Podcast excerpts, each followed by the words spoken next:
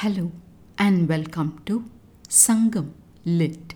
This is Nandini Karki, and in this episode, we perceive the compassion and courage of a king as depicted in Sangam literary work Puranaanooru 178, penned about the Velir king Pandiyan Keeransaathan by the poet Avoor Moolankizhaar.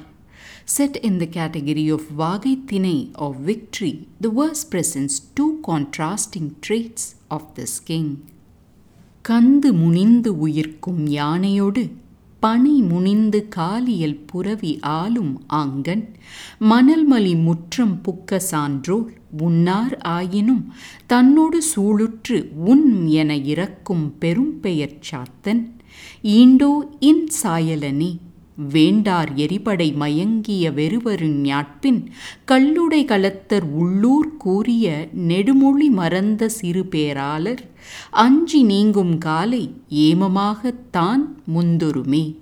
The poet seems to know quite a few chieftains who controlled a smaller domain and were themselves under the control of greater kings, either the Chera, Chola, or Pandya rulers. This particular Velir king was a subject of a Pandya king and hence the epithet Pandiyan in his name. The poet's words can be translated as follows In the sand-filled arena, elephants sigh, tiring of their posts, and horses, which move like the wind, sigh, tiring of their stables. Here, when learned men arrive but do not partake food, he vows that he will eat only if they do, and pleads to them to savor his food. Saathan, with a renowned name, has such a pleasant and soft nature to people like me in the fearsome battle with foes, when those with scant ability, who spoke tall words when drinking toddy in town, forget that now, and in fear they retreat, he steps ahead as their wall and protection. Let's delve deeper into this verse. The poet brings before our eyes the courtyard of a king where elephants are tied to posts and horses plenty are to be found in the stables. This place resounds with the sighs of these animals tiring of their sedentary state. Though not intended by this poet, we can sense an instance of man exerting his power over other creatures of the world and making them bow to his intentions. Returning to the verse, we see poets and philosophers arriving at this place filled with neighing and trumpeting.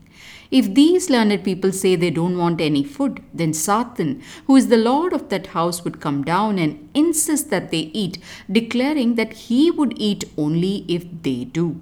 Through this narration, the poet wishes to etch the warmth and hospitality of this king. From that domestic scene, the poet then shifts the focus to the battlefront. Here, as a war with the enemies is raging wildly, a few men forget how they boasted of their strength when they had a cup of toddy in their hands and now try to run away from that field. At this time, it's none other than the same Saathan who rushes to protect them from shame and stands fighting like an impenetrable wall in front of the enemies, the poet concludes two scenes to sketch the nature of this king.